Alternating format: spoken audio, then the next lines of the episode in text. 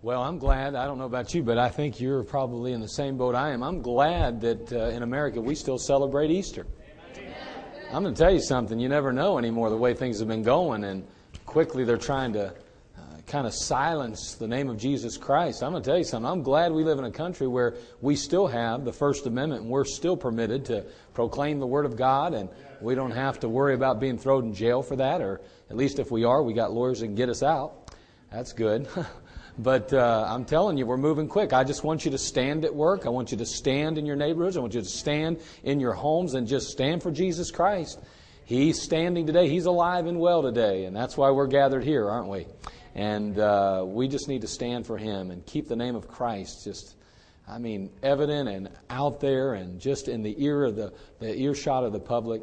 Remind them every day that He is alive and that He is real. Well, turn your Bible, if you would, to 1 Corinthians chapter 15.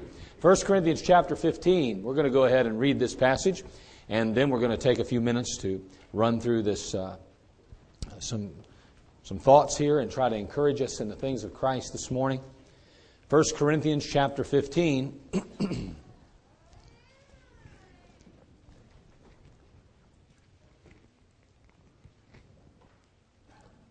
Over there in 1 Corinthians chapter 15, beginning in verse 1, the Bible says, Moreover, brethren, I declare unto you the gospel which I preached unto you, which also ye have received, and wherein ye stand, but which also ye are saved, if ye keep in memory what I preached unto you, unless ye have believed in vain. For I delivered unto you, first of all, that which I also received, how that Christ died for our sins according to the Scriptures, that he was buried, that he rose again the third day according to the Scriptures, that he was seen of Cephas, then of the twelve. After that, he was seen of above 500 brethren at once, of whom the greater part remain unto this present, but some are fallen asleep. After that, he was seen of James, then of all the apostles. And last of all, he was seen of me also, as of one born out of due time. For I am the least of the apostles that I am not meet to be called an apostle because I pers- persecuted the church of God. But by the grace of God, I am what I am. This grace which was bestowed upon me was not in vain. But I labored more abundantly than they all, yet not I, but the grace of God which was with me. Therefore, whether it were I or they, so we preach, and so ye believed. Now, if Christ be preached that he rose from the dead, how say some among you that there's no resurrection of the dead. But if there be no resurrection of the dead, then is Christ not risen? And if Christ be not risen, then is our preaching vain, and your faith is also vain. Yea, and we are found false witnesses of God, because we have testified of God that He raised up Christ, and he raised not up, if so be that the dead rise not. For if the dead rise not, then is not Christ raised. And if Christ be not raised, your faith is vain. Ye are yet in your sins. Then they also which are fallen asleep in Christ are perished.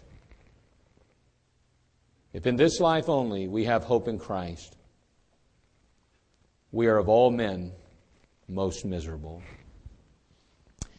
As we gather this morning to celebrate the resurrection of our Lord and Savior Jesus Christ 2,000 years ago, one cannot forget how valuable and essential the resurrection really is to us today.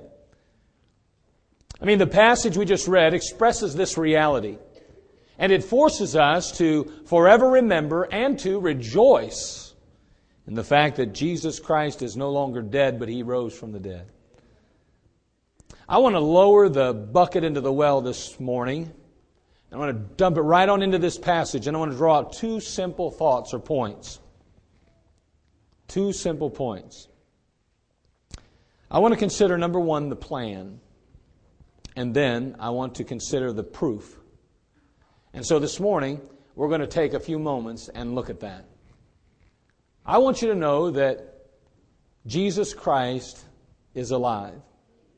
You know, I've watched a number of shows in the past where somebody took a maybe a pill or drank some kind of serum. And when they drank that serum, they took that pill, their, their body mimicked death. Their heart rate slowed down to nothing and their, their breathing stopped, virtually stopped. But yet they were still alive. They were just simulating death. I want you to realize today that Jesus Christ literally died and He rose again. He didn't take no pill. He didn't take some kind of sermon. He didn't try to do or fake out the religious leaders of his day or somehow create some kind of false sense of hope for the disciples. No, he died that day on Calvary. And he rose again three days and three nights later. So let's look at the plan and consider the proof this morning. Let's pray. Father, bless us in these next few moments. Be glorified in everything that's said and done. And Lord, for those that are without Christ today in our midst, have yet to settle their eternal salvation, cannot say beyond a shadow of a doubt that when they die they'll be in heaven. May you, Father, help them to see their need of Jesus Christ, and may they be willing to receive and accept Him as their Lord and Savior. And Father, for we who name your name, who already claim to be your children through faith in Christ Jesus. May we be encouraged today from the message. May we be more moved and motivated than ever to take Christ to a world that's without hope. We'll thank you and praise you. In Christ's name, amen. First of all, the plan. I want to note the blueprint. The blueprint. In our passage in 1 Corinthians chapter 15, we find the blueprint.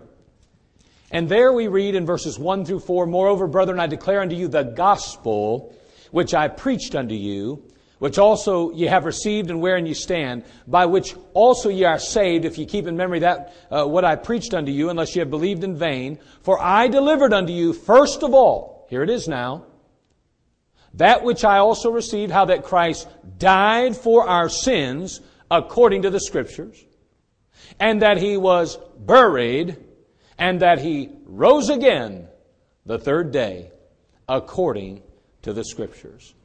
There we have the blueprint of the gospel of Jesus Christ. The blueprint simply outlines three important essential elements. It, in, it outlines the death, the burial, and the resurrection. That is the blueprint for salvation today where you and I live. It is the death, the burial, and the resurrection. Somebody can say, well, I think it includes living a good life. I think it has to do with treating others well. I think that getting to heaven has to do with my being a good person. I can't possibly think I'd get to heaven unless I lived good, unless I did right, unless I was kind to others. Let me tell you something. That's all good and well. And let me tell you, I think God wants us all to live that way. But I'll say this much. There's not one thing that you or I can do today to escape hell in our own power and our own strength by our own wisdom wisdom and in our own might. The only way that you and I can arrive safely on heaven's shore, the only way that we can receive and accept the Lord Jesus Christ is His way. And His way is a blueprint found in 1 Corinthians chapter 15 verses 1 through 4. It is by means only the death, the burial, and the resurrection. The blueprint. We see the plan, the death, the burial, and resurrection of Jesus Christ. But then we note the barrier the barrier. In verse 12 of our passage, the Bible simply said, Now, if Christ be preached that he rose from the dead. I mean, we're going to stand up here and proclaim the resurrection of Jesus Christ. If we're going to say that He died on a cross, shed His blood, was buried, and three days and three nights later rose from the dead.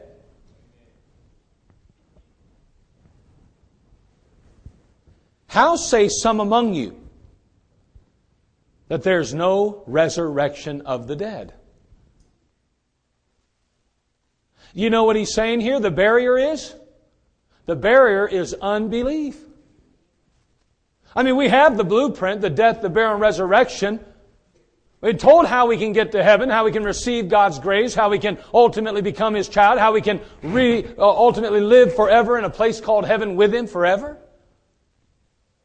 But what hinders us, what hampers us, what holds us up, What is the barrier that keeps men, keeps women from receiving and accepting Christ, keeps them from truly trusting the Lord as Savior?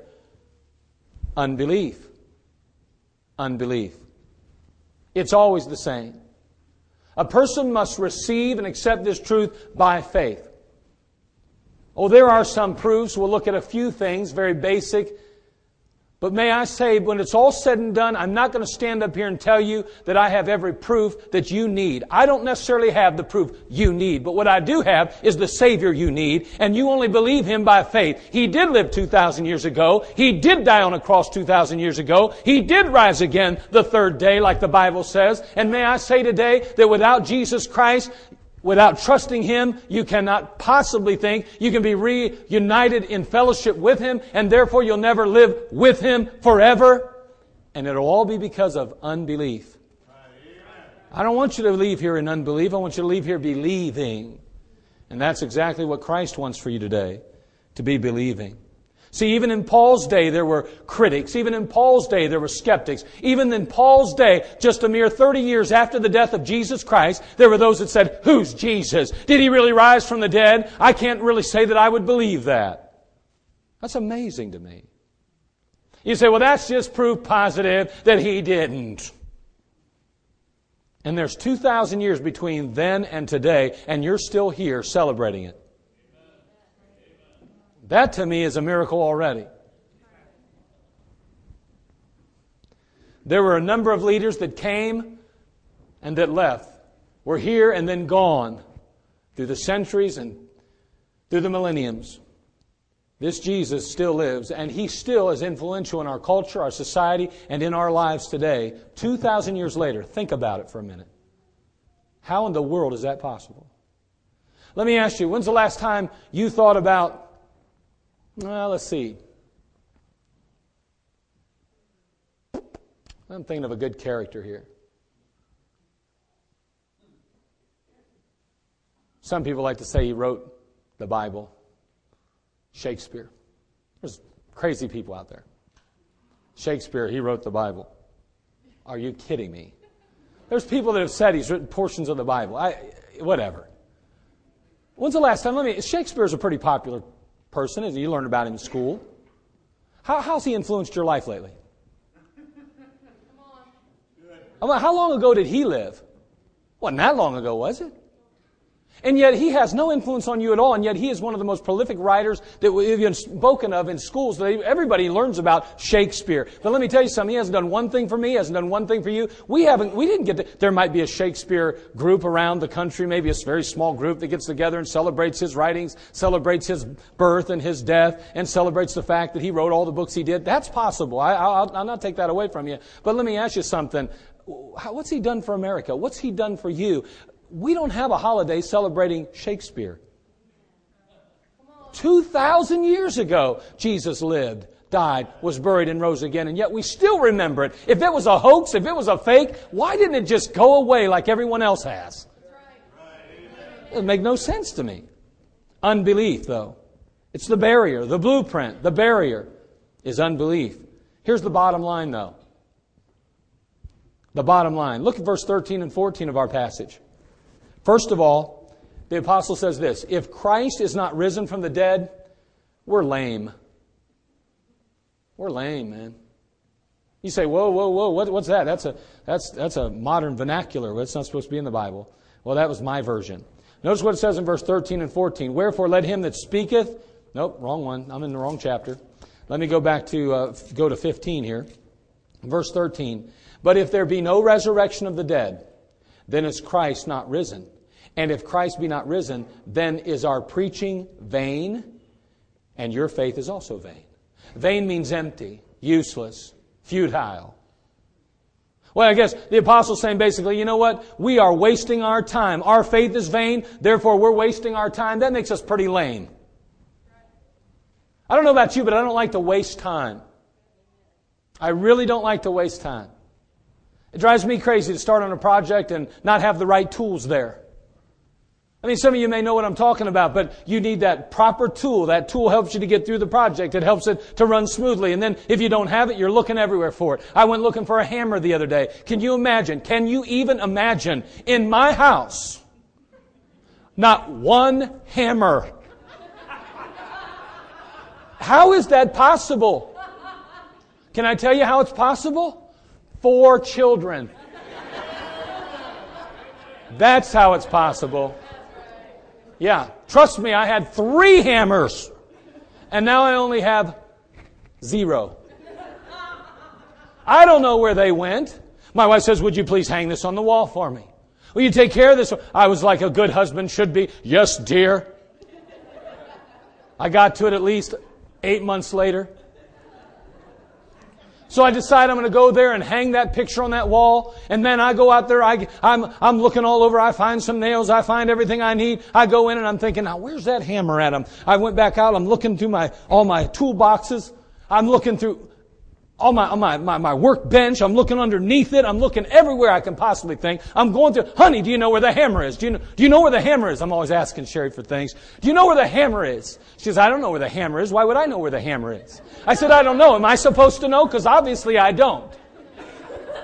I couldn't find a hammer in the house. My son had to bring a tool bag home from church that had one in it. Because I didn't even have one at home. I can't stand wasting time. I hate wasting time. And the apostle's saying this, if Jesus Christ didn't raise from the dead, I am wasting my time preaching the gospel. And you are wasting your time believing it. So we're just downright lame if that's the case. But look at this, it gets even worse. Verse 15, he goes on to say this. Yea, I mean, if Christ is not risen, yea, we are found false witnesses of God. Because we have testified of God that He raised up Christ, whom He raised not up, if so be that the dead rise not. Do you know what He's saying? He says, listen, if Jesus Christ didn't rise from the dead, we're liars. We're liars. I didn't say it, He did. He said, Yea, we are all found false witnesses of God. False witnesses. That means you lie when you're a false witness. Paul the apostle says, listen, if Jesus Christ didn't rise from the dead and I'm up here preaching that he did, then that makes me a liar today. Man, I like that kind of candid speaking. I like that he's so open about it. I, I mean, I gotta believe that he believed what he was preaching. And he told those folks, listen, if you're believing, you're believing a lie. If I'm preaching a lie, you're believing it. If Jesus didn't rise from the dead. And may I say today, if Jesus Christ did not rise from the dead, then guess what? We are believing a lie today. Also, notice this, verse 16 through 18, he goes on to say it gets even worse. For if the dead rise not, then is not Christ raised. That's pretty profound. I mean, if the dead rise not, then Christ is not raised. And if Christ be not raised, your faith is vain. Ye are yet in your sins. Then they also which are fallen asleep in Christ are perished. What's he saying? He's saying, now listen, if the message we're preaching is a lie, if the message you're believing is a lie, if Jesus Christ did not rise from the dead, then I want you to understand you're still in your sins. Because if Jesus didn't rise from the dead, sin still has dominion over you. You are still bound by your sin. You are still bound by Satan. And you are still bound to go to hell. And not only that, brethren, he says, Sisters in Christ, let me tell you this also. Not only are you in your sin, but those that have gone on before us that we believe were saved, forgiven, and born again are also equally lost and burning in hell today. That's what he says. You say, wow. And by the way, you can use the word H E L L, and it's not a cuss word when you use it in church and you're describing a place. But let me tell you something, it is a cuss word otherwise. Just thought I'd throw that in for you. Just let you know that I'm not cussing, but sadly enough, in our world, it's used all the time as a cuss word and just once again tries to diminish from the reality of it. It is a real place, just like home is, just like heaven is, just like church is. Hell is a real place. We are lame, he says. We are liars. And then finally, he said, we are lost. If Jesus did not rise from the dead, we are lost. That's the plan. The blueprint, the barrier, the bottom line. Now let's get to the proof. This is what we want to talk about, right? Let's talk about the proof. First of all, one of the proofs is the empty tomb. The empty tomb. Look at you in Matthew chapter 28, real quick. Matthew chapter 28. In Matthew chapter 28, we're going to note some characters in the Bible that aren't mentioned too often. And if they are, they're discredited. It's said to have been fabricated, made up, that it's a lie. But notice what it says here in Matthew chapter 28, verse 11.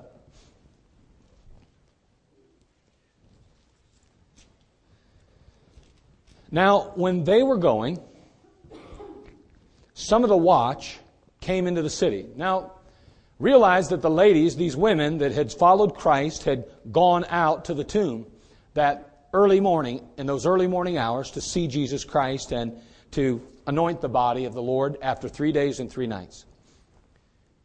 When they arrive, things just aren't what they were supposed to be. I mean, that stone that was over the mouth of that tomb was rolled away. And that body that should have been in that grave was gone.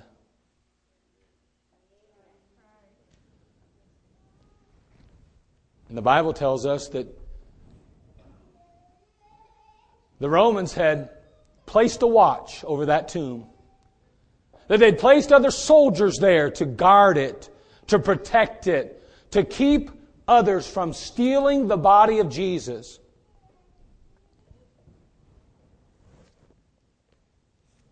And the Bible says now, now when they were going, those ladies, behold, some of the watch came into the city. And shewed unto the chief priest all the things that were done. Verse 12, and when they were assembled with the elders and had taken counsel, they gave large money unto the soldiers, saying, Say ye, his disciples came by night and stole him away while we slept. And if this come to the governor's ears, we'll persuade him and secure you. So these soldiers, the Bible says, they took the money and did as they were taught. And this saying is commonly reported among the Jews unto this day. There was a watch that was placed on that tomb. They were supposed to guard the body, but when that, when that angel came down and rolled that stone away, I mean, something happened. Those people quaked with fear and boom, they passed out. They were out cold. And when they woke up, man, the body was gone and they thought their life was through. They headed on back into town. They began to rehearse what they had seen, what had transpired, what had taken place. And when they got there, they said, listen guys, we hear what you're saying, but listen, that body being missing is a problem for us. I want you to say that he didn't just rise from the dead. I want you to not talk about an angel that you saw roll the stone away. I want you to tell everybody you come in contact with that his disciples came, stole the body. And we'll pay you a lot of money to do it. And if the governor, oh, by the way, by the way, they deserve to die. You need to understand that.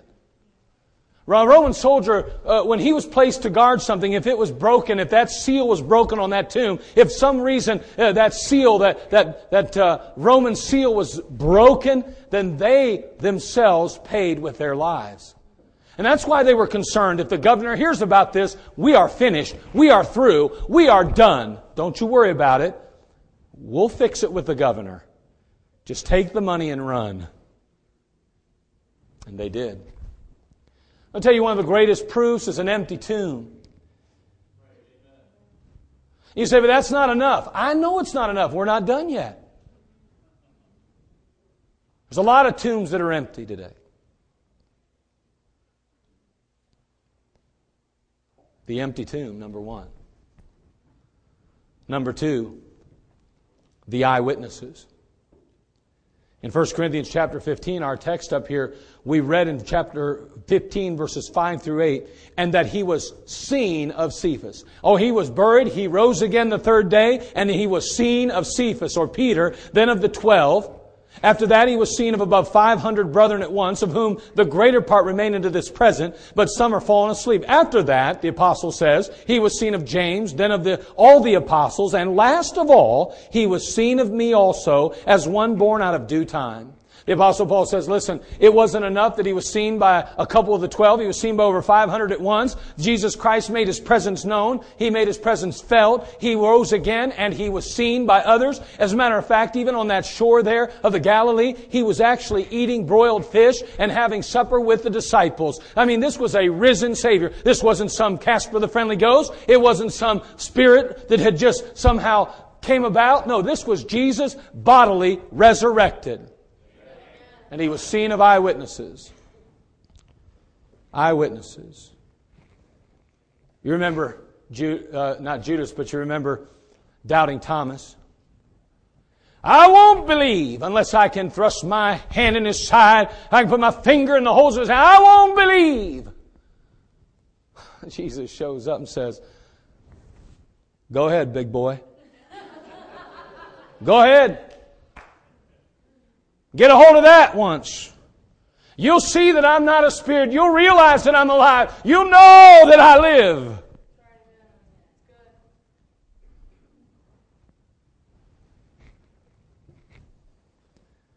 So we have the empty tomb, the eyewitnesses.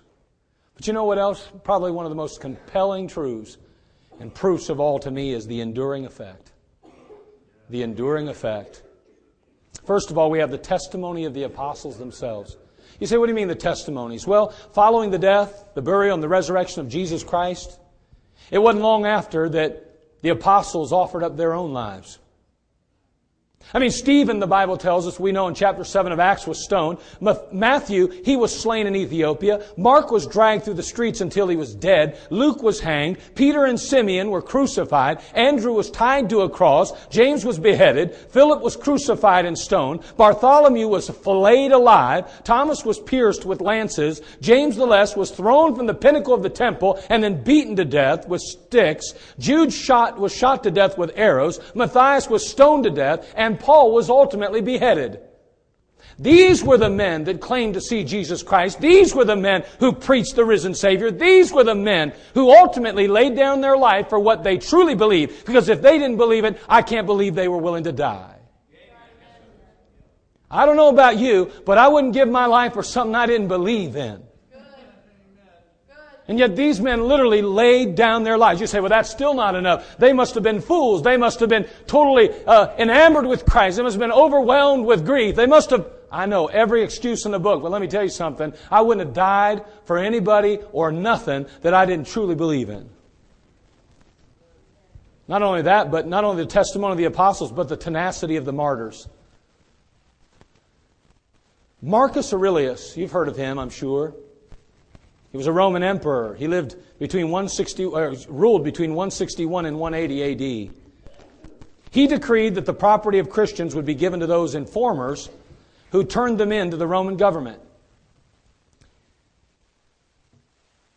As a result of that, a tremendous persecution took place.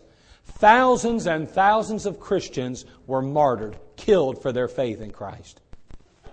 The cruelties used in this particular persecution were such that many of the spectators literally shuddered with the horror at the sight of these persecutions and these martyrdoms.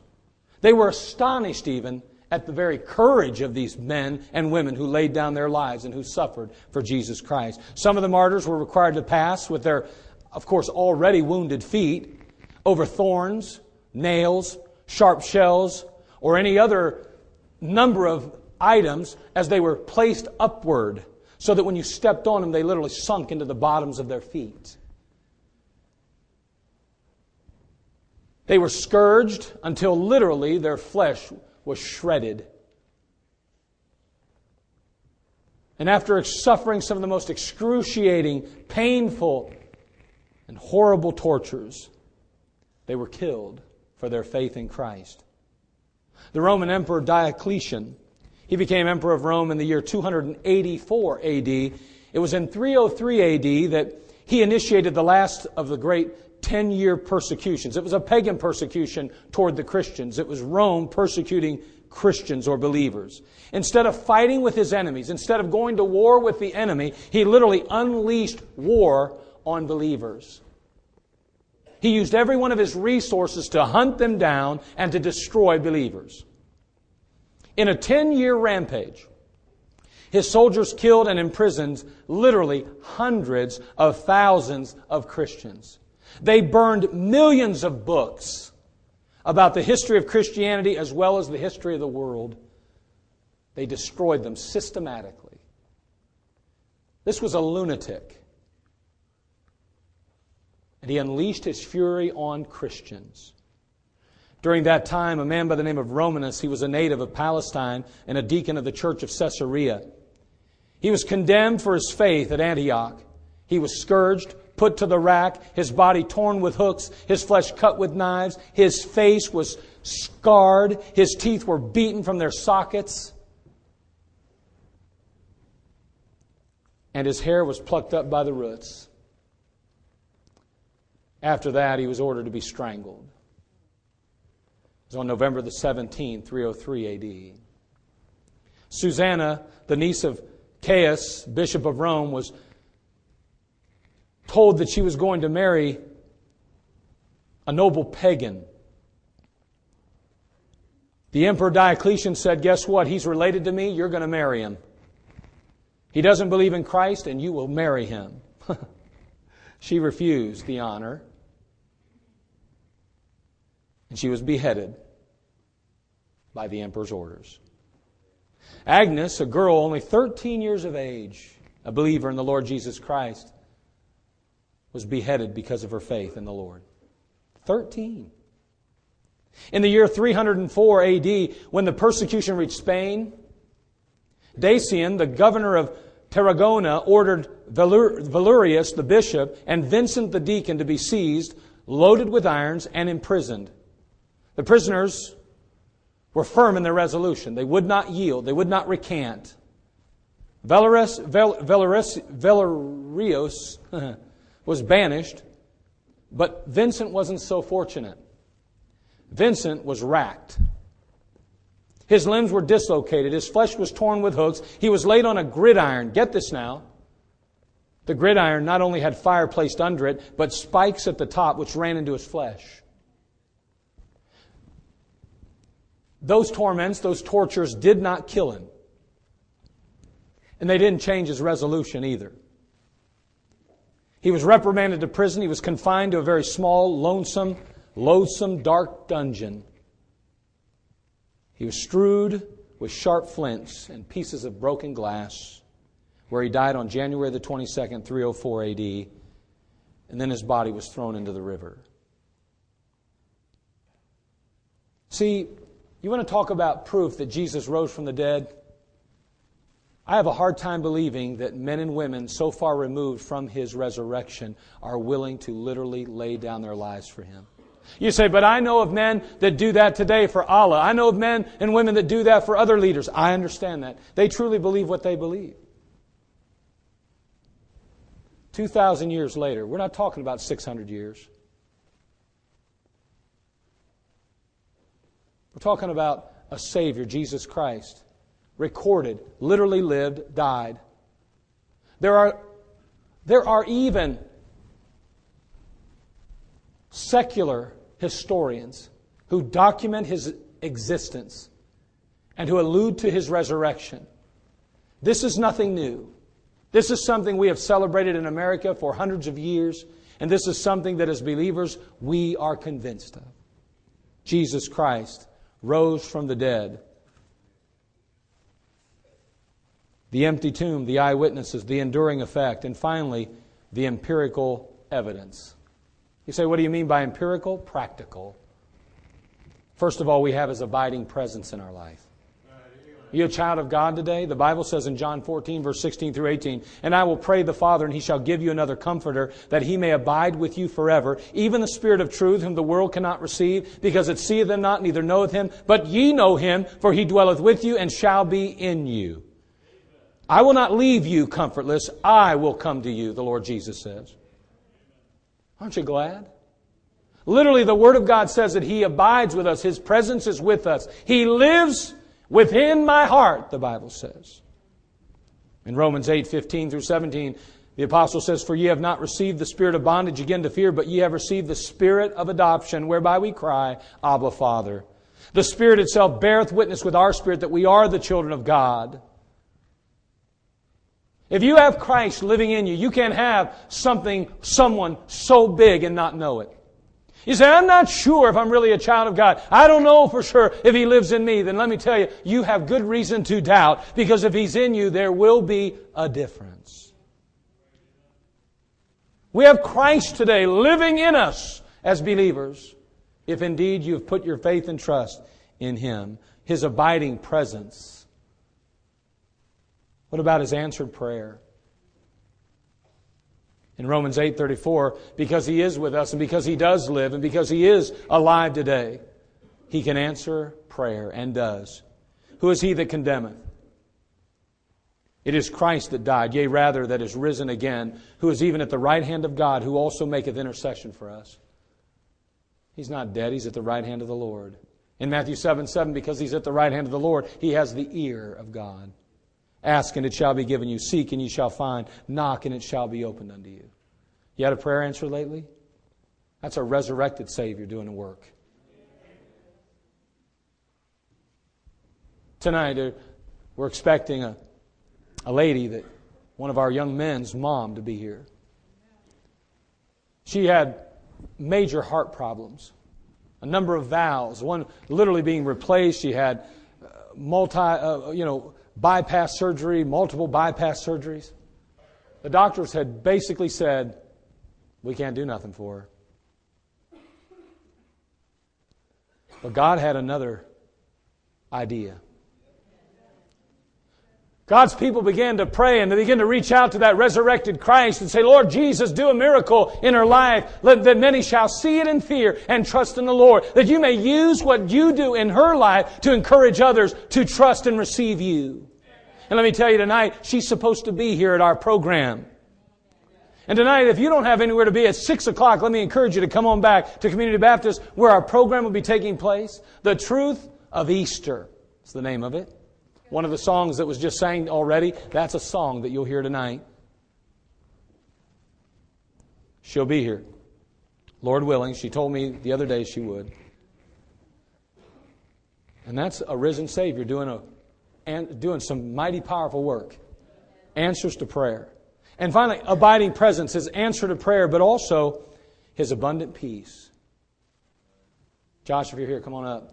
His abundance, his abundant peace. Philippians chapter 4, verse 6 through 7.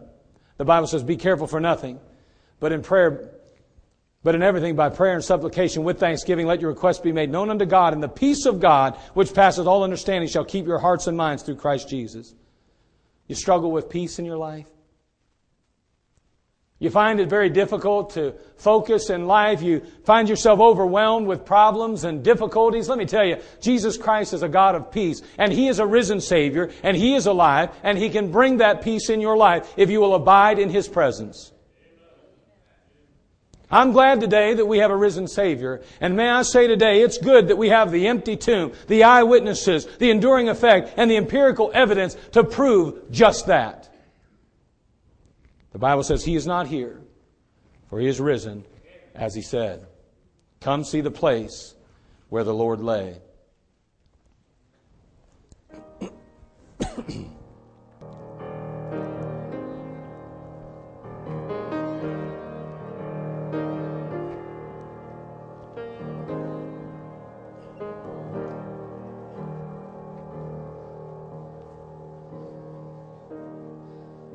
I walked by the tomb of Buddha, looked inside,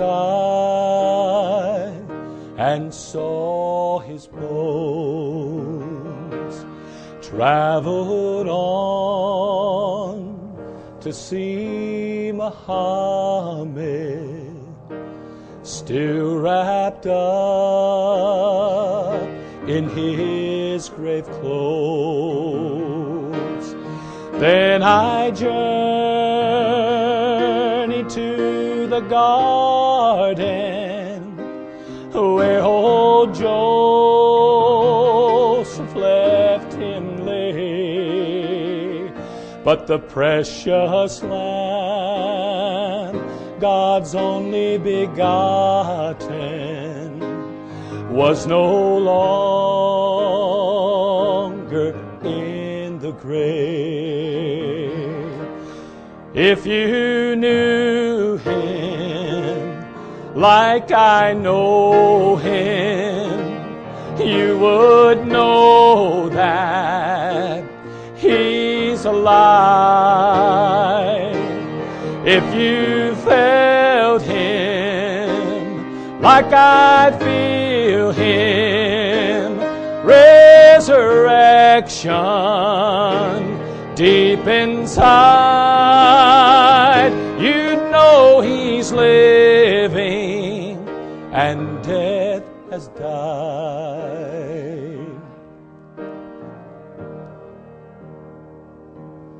If you're wandering in the darkness, come and step into the light. Nail scarred hands reach out to help you, to pull you safe from death to life. Friend, I too have stood where you stand. Could I trust in things unseen? But just one step in His direction, then in love He ran to me. If you knew Him like I know Him, you would know that He's alive. If you felt Him like I feel Him, resurrection deep inside, you'd know He's living and death has died. You ask me how I know He lives. He lives within my heart. If you felt Him like I feel Him, resurrection deep inside, you know He's living and death has died.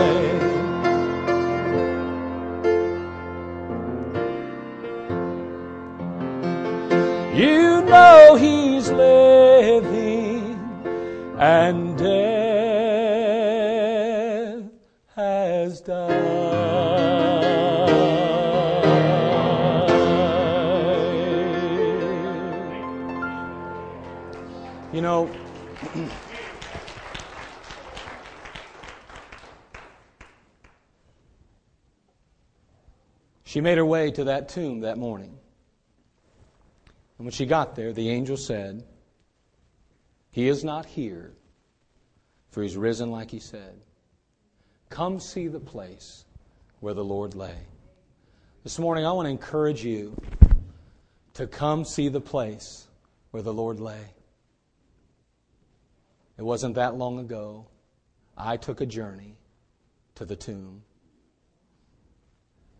I peeked around the corner and I looked inside. You know what I saw? Nothing.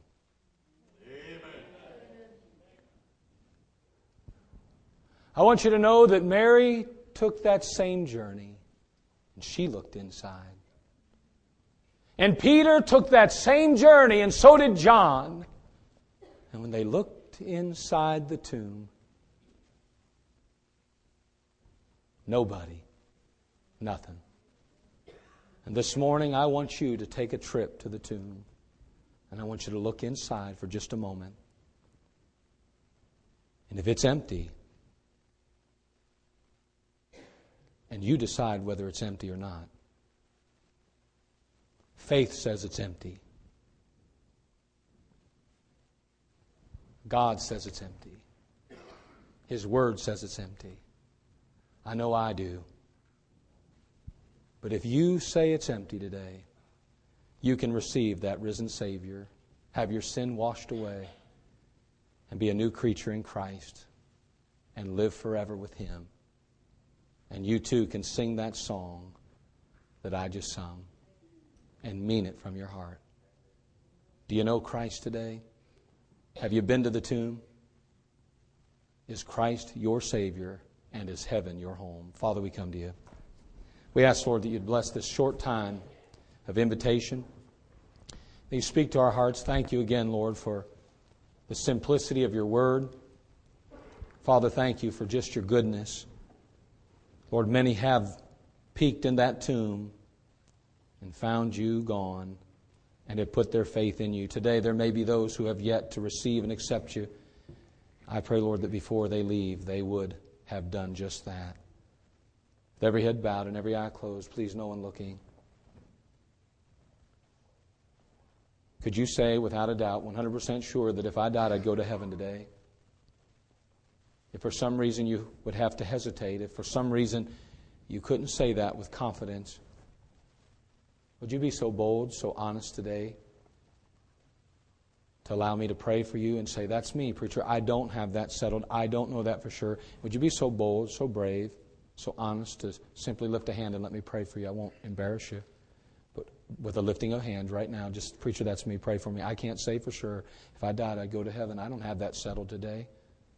Yeah, any other hands in the auditorium? Anybody else? Let me pray for you. Quickly, put it up, put it down. That's good. That's good. Anybody else? Yeah. Couple. There's hands in the auditorium. Maybe you didn't have the courage even to raise yours. Maybe you're a little embarrassed to do. You're worried that somebody might see you. I'm going to tell you something today. Jesus Christ wasn't embarrassed of you. He took your place on Calvary. He died in your place.